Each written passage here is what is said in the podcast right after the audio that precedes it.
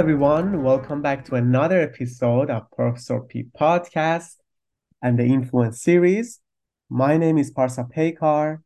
I'm a psychotherapist, professor, and author. And in today's episode, we are answering the question of what is the role and influence of resilience in making an impact. First, we are delving deep into the timeless insight from Man's Search for Meaning by Viktor Frankl, which is one of the best books I've personally read and mentions so many great things about purpose and what it means for us to follow that.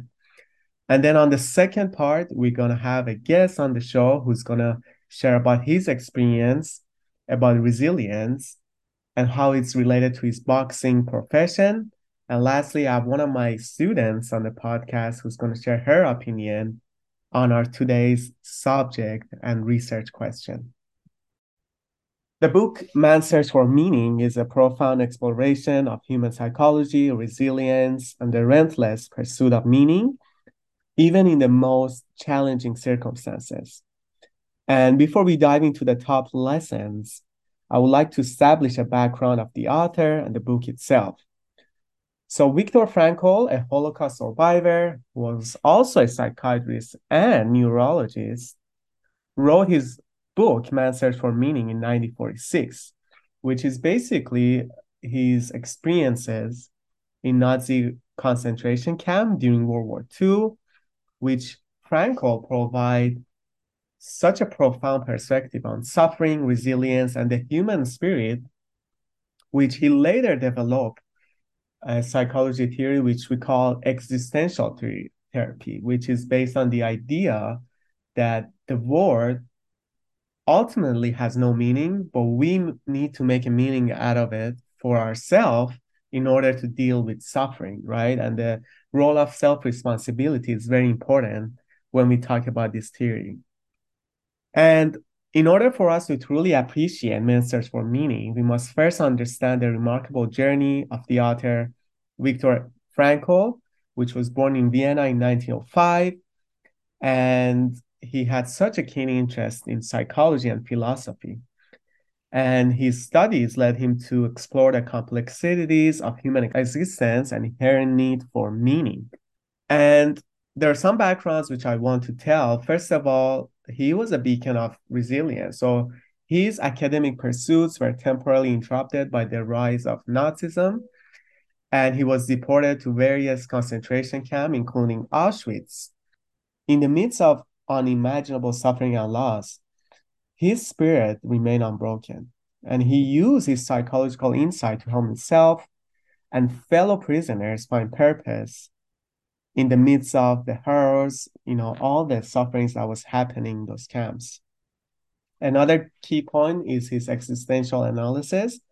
So during his time in the concentration camp, he observed the power of the human spirit to find meaning even in the darkest circumstances. And his observation laid the groundwork for his development of what we talked about earlier about the existential therapy. And of course, that led him to the birth of this book, which is a search man's search for meaning, which he talked about his experience, observation, and profound wisdom, and might provide a guiding light to those who have existential questions about their life, right, and their struggles. One of his quotes, which I admire a lot, uh, of Viktor Frankl, is about what it means to be self-actualized, right? And what he talks about in his book as well is being human always points and is directed to something or someone other than oneself. So to be more forgetting oneself, which means we give ourselves to a cause which is greater than ourselves, which is ultimately service. He defined that as self actualization. So he said that what is called self actualization is not an attainable aim at all, for the simple reason that the more one would strive for it, the more he would miss it. In another word, self actualization is possible only as a side effect of self transcendence, which he defined self transcendence in finding a meaning and serving yourself to the highest degree, which I absolutely love. And this is something we are discussing throughout our episode that the greatest way to gain influence and leadership is basically through service. And that's the main key.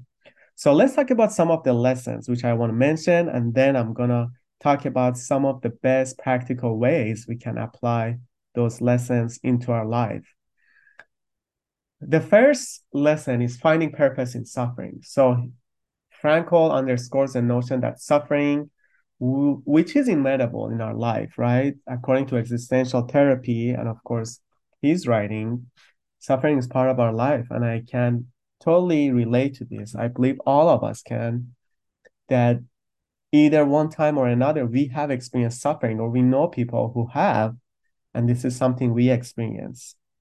And he suggests that by assigning meaning to our pain, right, meaning that we find a purpose in the midst of that pain, we transform it into a catalyst for personal growth and psychological resilience.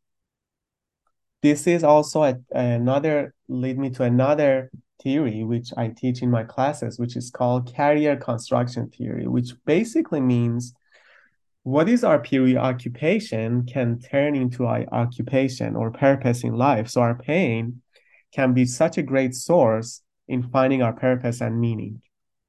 The second lesson is the resilience of hope. So Frankl observed that even in the toughest circumstances, maintaining hope was a crucial factor in surviving and thriving which this can teach us the importance of cultivating and nurturing hope as a psychological resource during times of adversity. The third point and lesson is about the power of inner freedom. Frankl introduces the idea that no matter the external circumstances, we always retain the power to choose our response, which is our attitude, basically. And the internal freedom is the bedrock of resilience, enabling us to adapt and cope with challenges in empowering ways. This point really reminds me of the book I've wrote when I had that experience of visiting inmates in the jail. And after visiting them, what I realized that freedom is not really about location, but our inner state, meaning a person who feels the inner freedom can be in a place where maybe his outside freedom has been taken away and still to some degree experience joy right? Then when i came outside the jail i would go every week or twice a week. When i went outside and saw some people which were outside i realized that they had the external freedom but inside they were not free. And for me that those people suffer even more right? Because there is that term that a person who does not feel free inside, wherever they go, they will make that place into a prison. And I cannot agree with this point even more because the way our thinking works is we always translate what's inside to our outside world. So when we have not experienced freedom within ourselves, we try to project that to the other world and to our relationships, to our circumstances, etc. The fourth lesson is reframing tragedy, tragedy into success. Frankl's concept of tragic optimism revolves around transforming our tragic experiences into opportunities for growth and resilience. There is a saying that without the rain, you cannot have the rainbow, right? Without the suffering, there can be no joy and I believe this uh, this is true to some degree. If you imagine the experience you've gone through, which were a lot of pain involved and suffering, and when you came out of it, you realize that many times you've become another person in the result of that.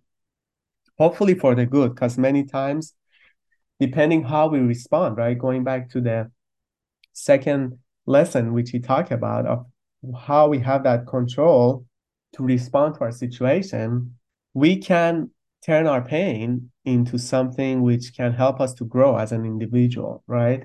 And when you think about your past and how some of the things you've gone through and you've made out of it, you realize that you've become another person. And more importantly, your mind, your thinking has changed, right?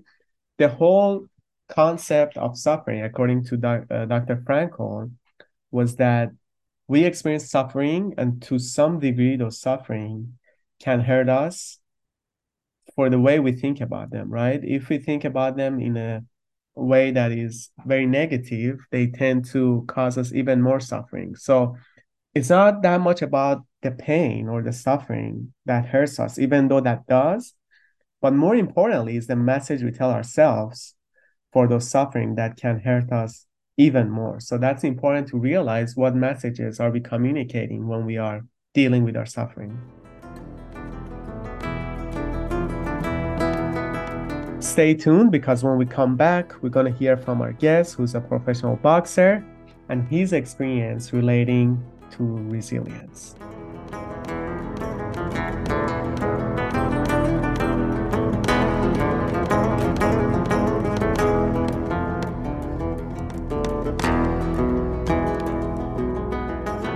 Robbie, welcome to our show. I'm going to have you introduce yourself and give us one value that is important to you. Hello, everyone. I'm um, Robbie Davies Jr. Um, I'm a professional boxer from Liverpool. And um, if I could give one word to everyone, I would aim um, to be truthful. Um, because I think to be truthful going forward with what any aspect of life you're in will always do good by you. I totally agree with that. Such an important and great value. Uh, so Robbie, first of all, how's Liverpool?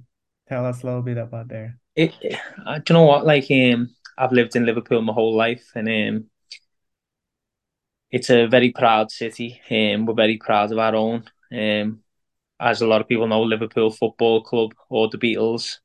Um, they're more the more well known from the city. But um, at the moment, the sun's still shining, the weather's nice, um, and the people are great. So I suggest if anyone's listening and they plan on traveling to the UK, Liverpool is definitely a good spot.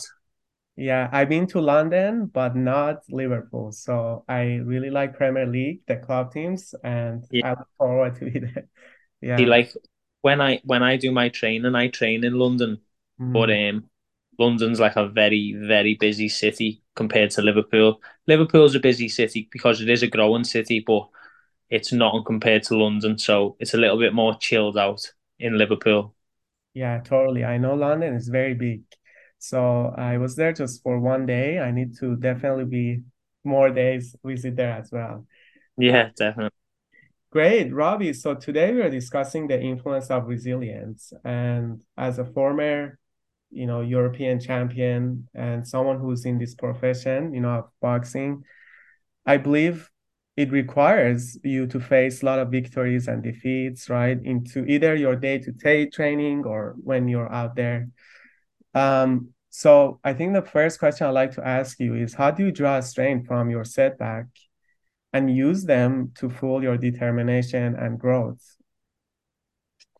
Yeah, I think it's um like when you start boxing, you be you become very passionate about what you want to achieve, and then um, a lot of people like like a lot of people can lack motivations at times, but your consistency of doing it, like like like from like myself, I've done it since a very young age, since I was a teenager, and the consistency of doing it day after day after day, it's like it always shows in the fighters that do better than the others because we've put that that more time in and that more effort in. And um, like you said there about um, taking setbacks or losing or defeats, um, I'm definitely a fighter that showed resilience in that sort of way because um, even early in my career, um, I took a defeat and then I had a rematch and then beat the person again, and then went on to win numerous titles, and then, and then later down the line I was to lose again, and people people at the time were saying because the, the, in boxing fans can be very um can be very harsh on you, and it can be like yeah. that's it, he's finished. It, it's not like football where you can lose three games but still go on to win the league. Like if you lose three matches in boxing, people will start saying you're finished. Yeah. Where many a times like I've been knocked down by the public, but then pulled myself back up or got myself with a new team who've been able to lift me confidence again, and then I've been able to show me level and reach reach back up to the heights that I wanted to achieve again and again and again. And like now, again, like coming off a loss in my last fight because I lost a lot of people seeing me and my leg snapped in the ring. I had ligaments, mm. dislocated tendons pulled away. Um, and this has probably been the hardest one for me because not only was did I lose, but I couldn't like just wake up the next day and think I'm going to the gym to sort my head out. I was on the bed with I couldn't wait bear for two weeks. I just had an operation and had all plates and think and, and nuts and bolts put through my ankle. It was a it was a hard time for me, but luckily for myself, I um I had a lot of good people around me, and um yeah. They would help keep me mentally focused and uh, not let me not let me slide too much into like a depression or let anxiety build up too much waiting for what could be next or if this could be over. And I had to start thinking of like everything I already have in life rather than everything I'm, I'm, I'm wanting to achieve. Uh, I had to look at look at things in a different mindset just so so I didn't completely fall off the wagon because my head was all over the place at one point. Mm. But um, like I was saying to you before we started recording, like I'm definitely in a better mental place now than I was when I first broke my leg. I'm I'm happy, I'm cheerful, I'm training again, I'm feeling fit. Uh, so so so now it's just a waiting game now to um, see what gets proposed to me. Yeah, and I think you mentioned something very important, and I actually talk about this in the book review. I don't know if Robbie, have you heard, uh, have you read the Man's Search for Meaning by Viktor Frankl? The book, it's a mm-hmm. very existential book, which yeah. talks about how he was a prisoner. He was not a, he was a um, person who went through the Auschwitz concentration camp. So he talks about his experience. He was a psychiatrist and psychologist and how he made it out of those camps. And he quotes uh, uh, something very important, and he says, "A person who has a why can bear almost anyhow." Right, and yeah. I think you mentioned about purpose, and I believe when you have that purpose for yourself and what you want to achieve, the setbacks and challenges can still be on the way, and it is right. It's going to be along your path, but you're able kind of to deal with it in a better way and light. Yeah, like like they say, get knocked down six times but get up seven. Do you know what I mean? I've mm. actually I've actually been to Ost- Ostrich in Germany. I've actually been to the camps to see them. Yeah. So um, I I remember going there with my missus at the time, and I was just like, wow. Do you know what I mean? It's just extraordinary. Yeah, I have seen that too. I've been to Austria, and, and it's it's really heartbreaking to see. Yeah, it is. Um, would you say, Robbie, for you? I mean, I I mentioned earlier that when we were talking that I started doing boxing myself, you know, not to do professionally, of course, because professionally it's another level altogether. And I understand that in in so many ways, as you mentioned, you go against a person and the defeat can hurt much more than let's say a football team, which you have so many games, etc. Yeah. With a football team as well, a, um, it's it's a team effort, and there's eleven of you so when you lose, you've all you've got ten other people, or God knows how many of you to to um to take it with you. So like you can all grieve together. Where and the very next week you'll be playing again, so you've got a chance to redeem yourselves. Whereas in boxing, it's a it's a lonely sport, um, and people will tell you that even even away from the actual ring, like when you're training and you're you're training to get ready for a fight, like and your friends are calling you up to go and do things and you've got to miss out and you're working away from home, you're not with your family. Like when people say to you boxing is the loneliest sport in the world, it is because even when you're in the ring, if you lose, then that's on you. You lose on your own. And um it's then you grieve you grieve on your own as well. Like I've I've had many times where I've took where I've took a loss and I haven't wanted to leave my house because it, it's hurt me that bad. Do you know what I mean? Yeah. And then I've got to wait six six months minimum before I get my next fight to try and redeem myself. So um, that's definitely one of the one of the worst sides. Like um, but don't get me wrong, when you win, that's the good sides as well. You can yeah. you can walk you can walk through the town centre and everyone's shouting you and you're like, hey. yeah, yeah, good good fight. do you know what I mean? So it has its pros and cons. Do you know what I mean? Yeah, yeah. I'm sure well, when you win, it's just such a joy yeah. and feeling. Would you say something that helped you, Robbie? Because we I also talked about this when I was doing the book review that one of the best way we can make sense out of our suffering is to give it a purpose, right? Yeah. Like even those defeats that you experience, would you say that you have you find a purpose which is greater than those setbacks? So that helps you to overcome those challenges or those defeats that you face. Yeah, I think like um with every defeat I've ever take taken, I've um I've become better for it. And um if you knew me before my very first loss, I was probably a different person. I've probably matured a lot more. I've probably like when I was back then, I probably wasn't someone who could give advice to a younger fighter. Whereas now I've like been there, done it, seen it. Every scenario you can think of in a boxing ring, win, lose, lost, draw, knockout. I, I've done it all. So I believe I'm. It's like I, I still feel young, but it's it's it's fair to say that I'm like one of the um one of the more experienced fighters now. Like um, where I know I've only got a couple of years left, where I could give advice to these younger fighters now. Fighters are exceptional and going to go on to be world champions, which unlucky for me, I never achieved. I could definitely give them a few pointers what I wouldn't have been able to give them to without them losses on my record. Yeah, yeah.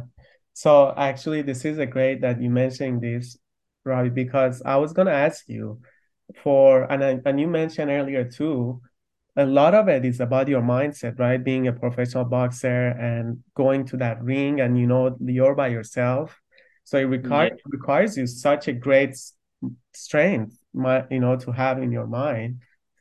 Uh, what would you say is what's going on in the mind of a boxer? Like day to day and then if you can give like something about what makes it successful that boxer? Like what is about their mindset which you would say this is what really helps them to become successful at boxing?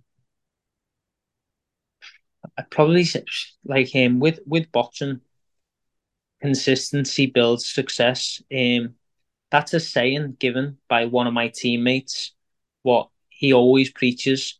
And um when you when you look into boxing, all the fighters that give consistency and even the days when you're not motivated and you feel tired and you don't want to go to the gym, that consistency of still going, um, I think always helps the helps fighters moving forward. And then like like for an example, like the build up to a fight, like um not many fighters will tell you this, but when you when you're when you're walking to the ring like that is when the nerves hit you. You mm. like this is it, and and like it's like it's like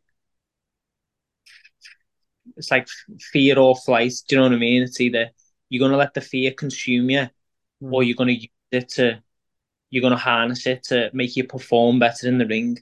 Yeah. Um, but when you're walking to the ring, like it's the only sport in the world I think is where like when the fans all go crazy and you and, you, and you're feeling them all and they're all cheering for you, or sometimes they're even against you. It's like it's like an electricity that goes through your body. Like it, it's unexplainable unless you've unless you've been there to, to understand. Like mm. you can't tell someone that feeling. It's like like what some people like when they jump out of a plane and um, with a parachute on. Like that's the feeling when you're walking to that ring, and and then the second you're in the ring and you're facing each other and that bell goes, it's like the fear completely goes out your body because you know it's now. It's now time to switch on. There's no time to be angry. There's no time to be happy. It's just complete focus. There's all the crowd don't matter anymore. It's just you and him, and it's you just become solely focused on on the job and job at hand. Um, and I don't feel like there's any other sport in the world that that gives you that. Yeah, so you would say like you use that is is how you use that fear, right? When you enter that ring. Exactly. How do you kind of direct that? You yeah. you'll see you'll see, I've seen it before, like some fighters they've been okay when they're at the lower level, and then when they get to a top level and they know they're fighting an opponent who's a top opponent who's just as good as them, and you can see the nerves of consuming them, and you can see it's going to affect the way they fight before they've even threw a punch, because the nerves are just everywhere. You can see their eyes, the pupils are wide open. Yeah. And then, like three, four rounds in, they've trained like a demon for months. Mm. All of a sudden, they're like they're tired because the nerves have just consumed them and, and, and they haven't been able to control them. And the other fighter who's been at the top level longer is just nice and calm, breathing correctly, knows what to do at that top level. And that that that is always a factor when you see like if you can't control the nerves, the nerves will control you, and it, it always plays a part in the big fights. Yeah, and what I understand, Robbie, they both experience that fear and nerve, but how you kind of deal with that, right? Do you hold that calm demeanor or you let it take over you, which results, of course, in your body language. And I'm sure the other boxer realize that, like you see it, and that's like a show of weakness from that person. Yeah, that's from the other fighter, and even if they can't see it at first, two, two, three rounds in, the other fighter will be able to hear you hear you breathing heavy, yeah, and then know you're getting tired quick. And even though he knows not much is happening, he'll know like the nerves are just taking over you, and you haven't been able to control them. And that's when they'll slowly start to come in then and start to break you down. And some fighters will just be like, "Oh, he was just too good," but from looking in from the outside, where like your nerves got the better of you, and that's what that's what initially lost you the fight.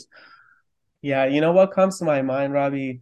They've done this research on CEOs and they divided them in two groups, right? So one of them was how they, and the research was how they would see stress, right? So one group saw them as something very negative, you know, something that makes them tired, etc. The other group were kind of excited by the stress because they realize, oh, like now they're curious, they challenge them, etc.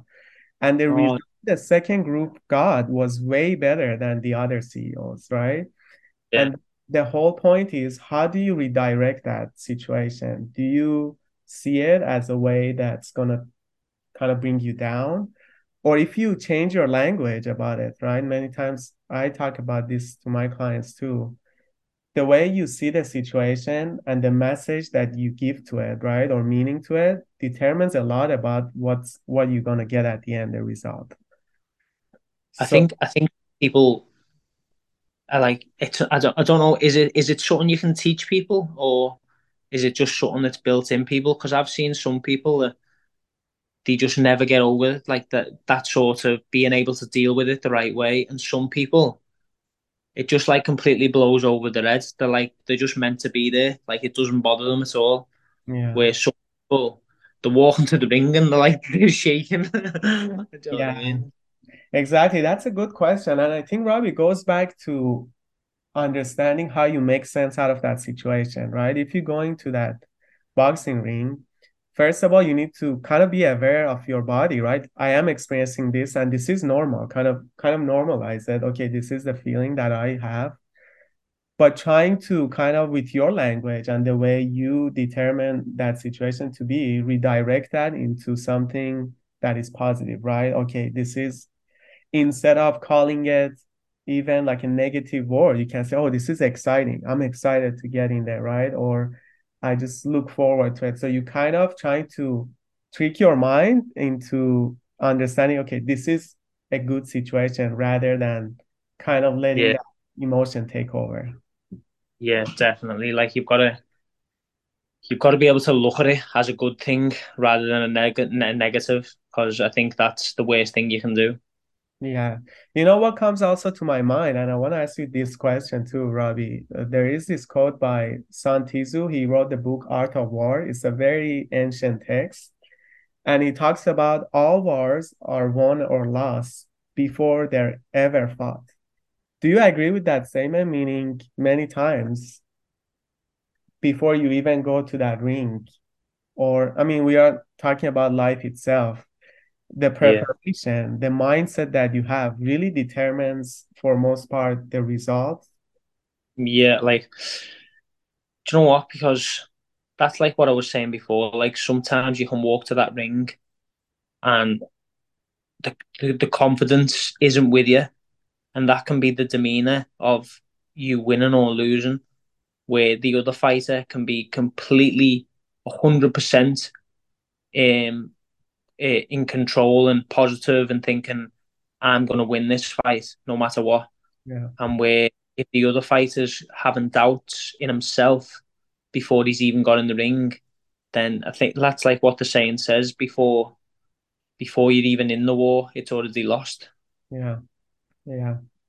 So um on that point, I think when I think about boxing, and of course, Robbie, you do it professionally, and I mentioned that I've done some training, but it doesn't even come close, right? I just do it once a week, and it's more about getting it done, you know, but I really enjoy it. Yeah, yeah. I really enjoy it, but I also realize boxing requires a lot of breakthrough, like both physically and mental barriers, right? When, even when I get there and I just do it for one hour, it just a lot of physical strain, mental strain that you have to go through, you know, to get through that session. Um, I just want to hear from you, Robbie. Were there instances where you maybe confronted limiting beliefs about yourself and maybe how you've applied you know the principles we talk about choosing your response right? Like kind of redirecting that into a positive way. How have you chosen to have that response or that attitude for yourself where you've kind of overcome that limiting beliefs Sometimes, like especially when it comes down to the training side of things and you're in the gym, that is one of the benefits of being in a gym alongside other good fighters because on on every given day, not all of us are going to feel like training.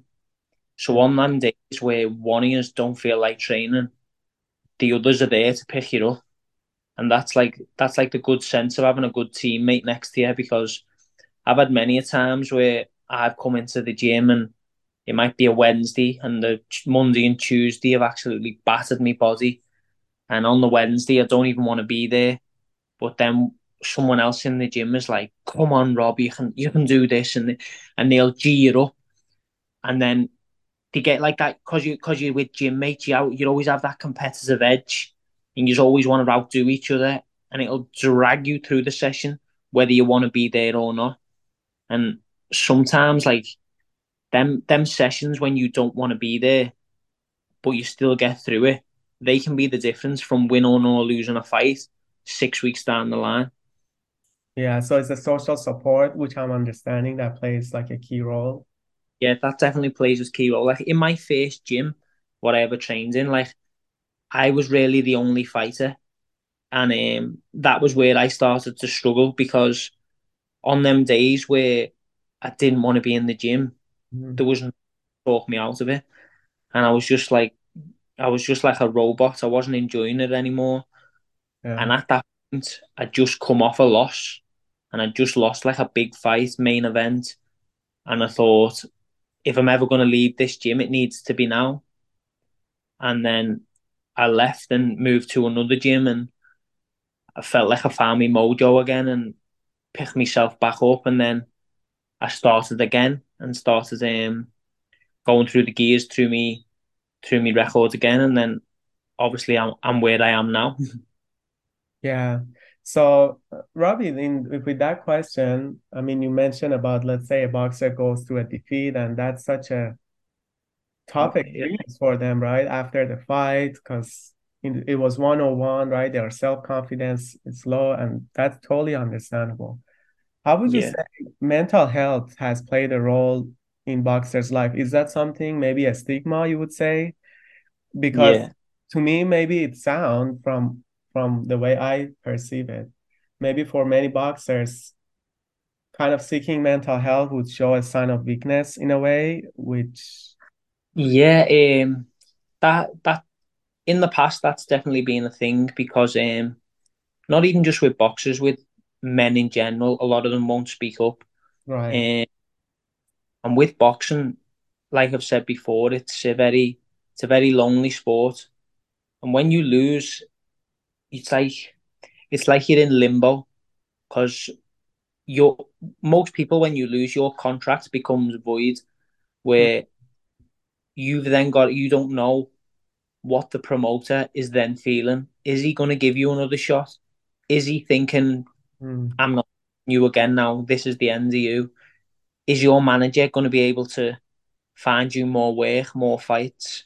Like, am I going to have to look down another career path? Am I going to have to do something else with my life? Is this the end?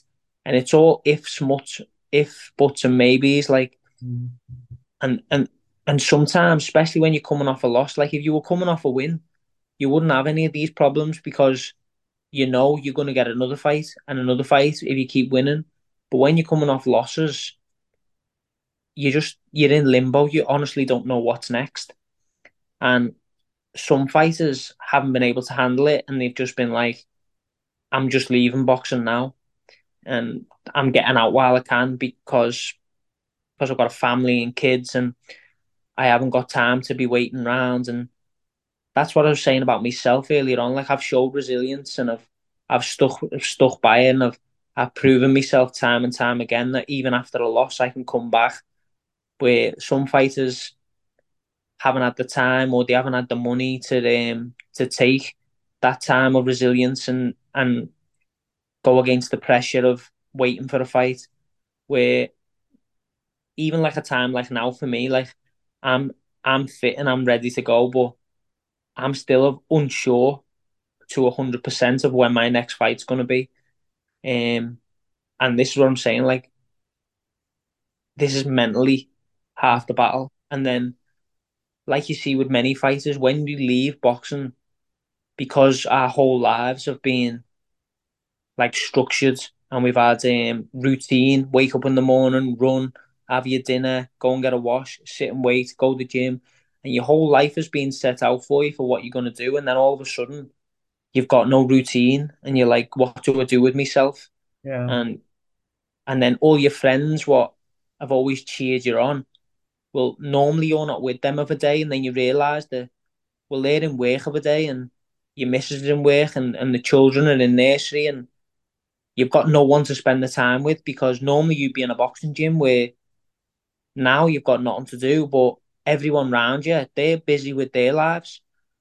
And I think I think that's what a lot of a lot of boxers struggle with is losing that um that routine and not knowing what's next. Because a lot of fighters like myself, Mm-hmm.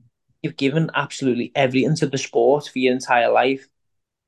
You haven't you haven't put your finger in any other pies to like make sure you've got something else ready. You've just given everything to the one sport. Like like now myself, like I'm thinking, I know even on my best days that my career hasn't got too long left because I'm 33.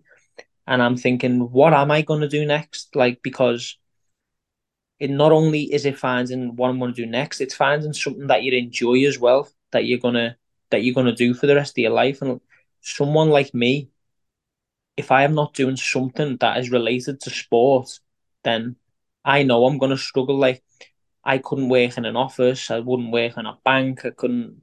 There's loads, which are all great jobs, but I just know I wouldn't be happy in them.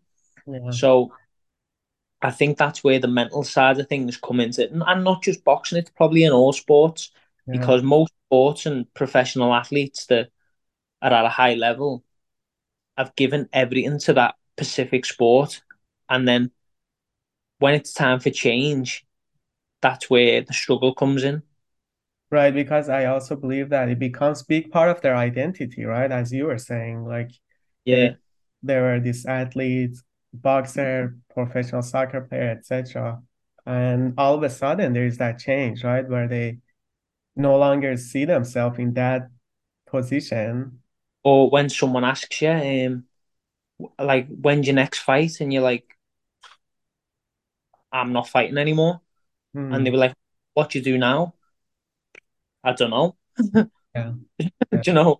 They like that that that's the struggle. That's the the side of things. Right. And a lot of that, right, is like asking yourself that question, okay, who I'm going to be even after, you know, my career is over, right? That's the question they struggle. And something else, Robbie, that I've seen as as I work with athletes, they struggle is there's one thing that, you know, let's say you lose a match or that, you know, in a game or a boxing match, that you feel kind of bad for yourself, but it's another thing others kind of have that expectation of you, right? That you win or etc.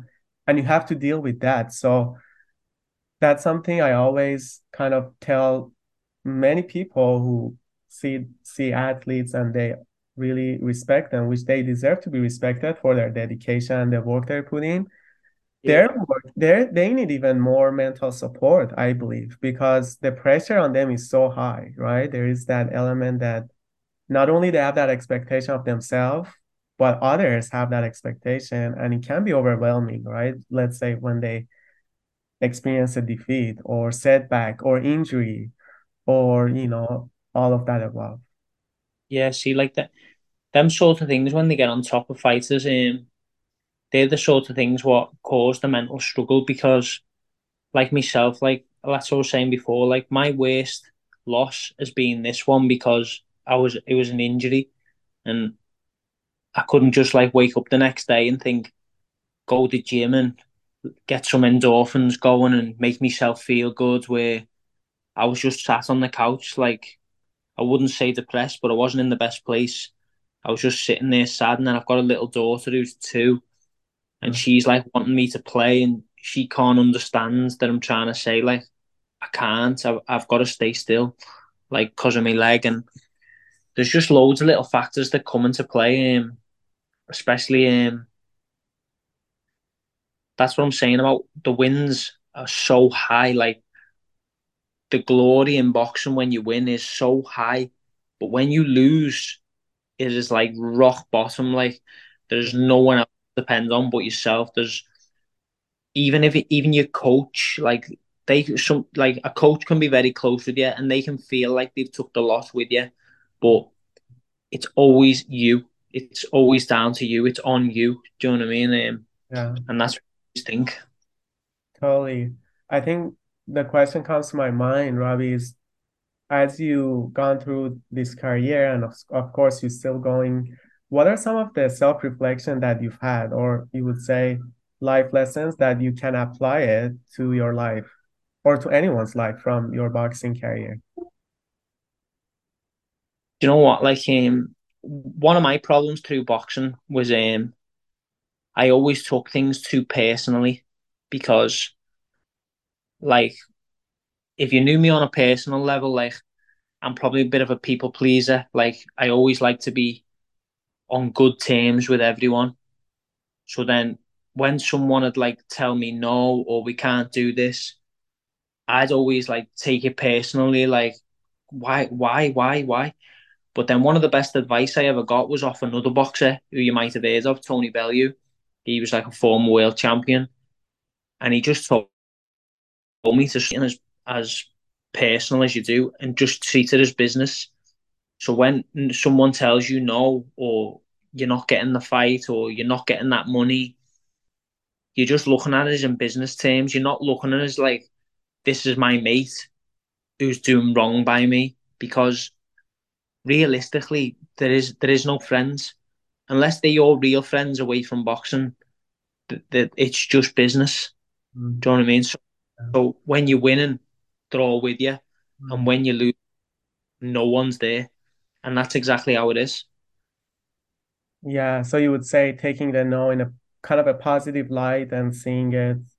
I'd always like, I'd always like if I had if I had advice to someone like starting boxing now, the advice I'd say to them would would, would be that I'd say make sure as your career goes on that you treat it as business and not personal because it'll eat away at you. Where it did for me early in my career, and then as I got older, I was like, nah, oh well. Do you know what I mean?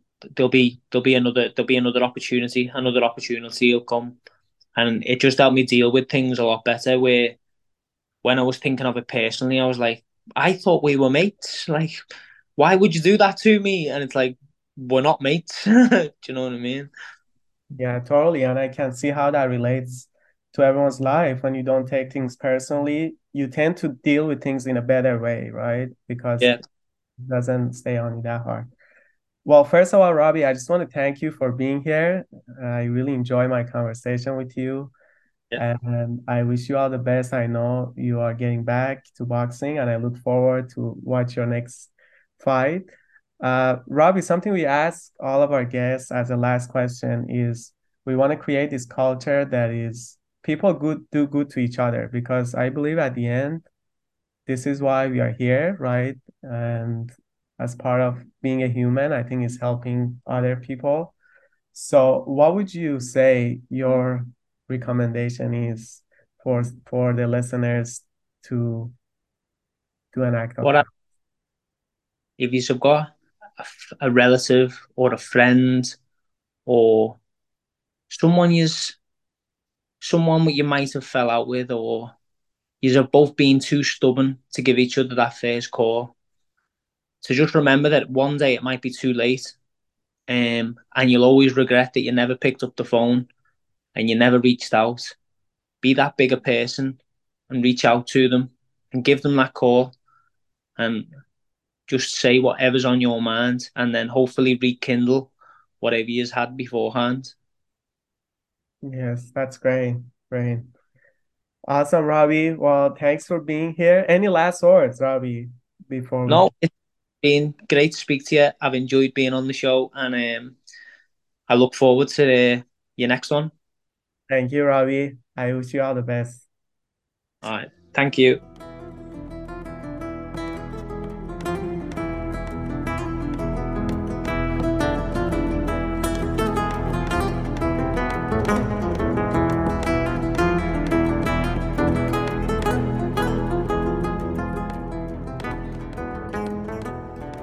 Now I have one of my former students, Elise. Welcome.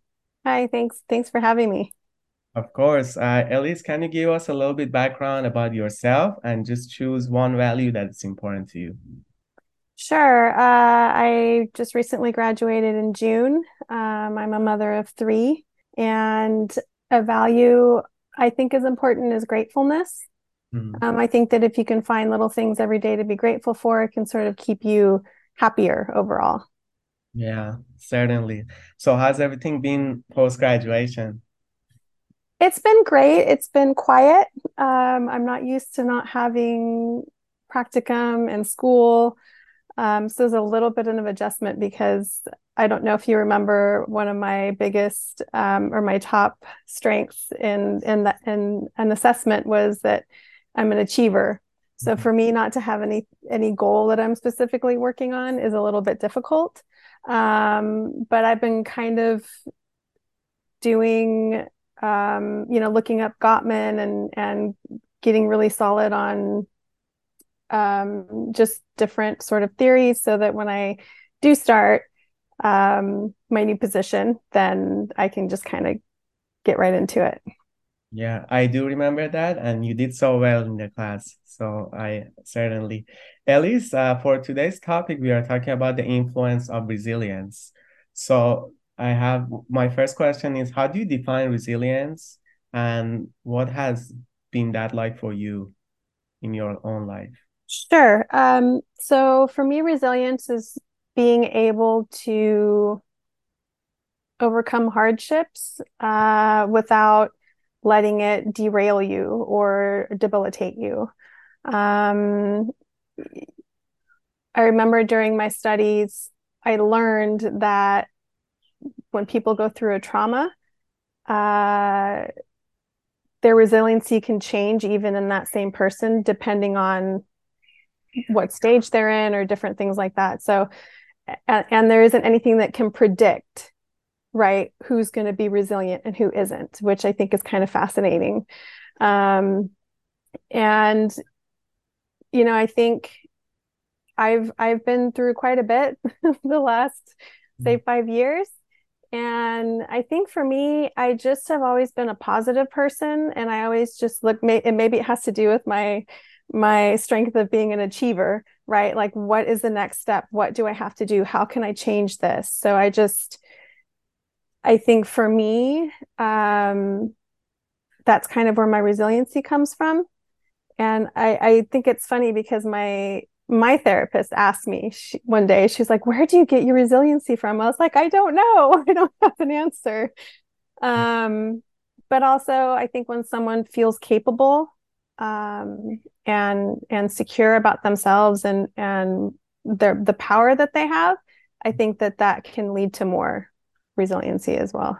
Yeah, and the quote that comes to mind is the strongest storm have made the best sellers. That's one of the things that I always think about because I do believe that challenges in life are inevitable, right? We all mm-hmm. go through them and we all have our shares. So it's very important to have that outlook, which is positive positive outlook, as you mentioned, Elise, and being able, I think, to understand that you have something to achieve, right? When you say about the achiever, where you have mm-hmm. something to achieve, so you look up to it, and that kind of motivates you to go through that challenges. Right. Yeah. Uh, so for you, to my understanding, it's defined as having something you look forward to and you you want to achieve. That's how you define resilience in some way. Yeah, and I think also knowing your power, right? I think if you know your power, and you know that you can make the changes necessary in your life that you need to if something's not going the way you want it to. Um, if you have that then i think it can push you to you know not not freeze i guess in a sense not not feel stuck.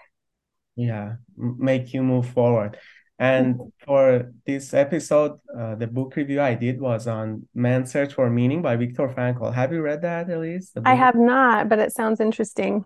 Yeah, so that really talks about a lot about resiliency and what it means to be resilient. And he was uh, one of the founders of existential therapy. Mm-hmm. Uh, it's a very interesting book on how we can overcome very difficult situation, which he did. You know, eventually he was in the Nazis camp and he made it, you know, he survived that. So it's a very interesting book. Great. So, uh, Elise, for the last question, I just want to ask you if you want to encourage the listeners to do an act of kindness, what would that be? Um, I think that sometimes just the act of connecting with someone can be an act of kindness because you never really know what people are going through. Um, so, you know, sometimes when I'm at the store, I'll I'll make a comment like, "Oh, I really like your shirt," or "Your hair looks nice today," or you know, something that's not creepy sounding, right? um, and I think that you know, and just smiling, uh, smiling at people, and and just kind of connecting, and that can also be with your family, right? Um, call call call your family member and and just check up on them um, or a friend that you maybe know isn't doing well or have or you know is struggling with something. Certainly. And it always starts with the people are who are around us. So that totally makes sense. Uh, what future holds for you elise? Well i have had a position waiting for me since february. So um i uh you know i'm going to go there and and do my associateship.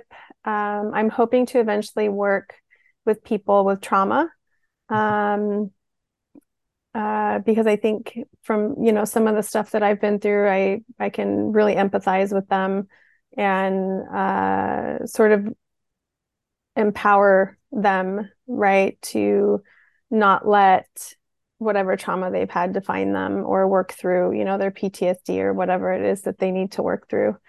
Mm-hmm. Um, yeah for me i'm just you know even even in practicum you know when i was able to help someone empower themselves it just is such a good feeling um so so yeah so i have you know a few years of my associateship to get my hours and um then I think I would like to do uh, private practice.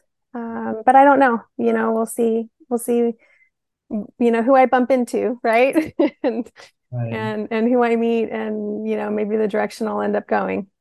Yeah, great. Well, I wish you all the best, Elise, and thanks for being here. All right, thank you so much.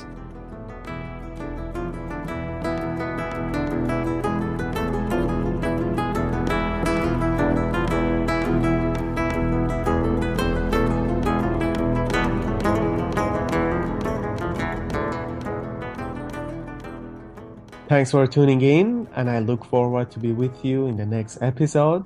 And meanwhile, if you want to stay connected, you can reach me via email at contact at parsapaykar.com.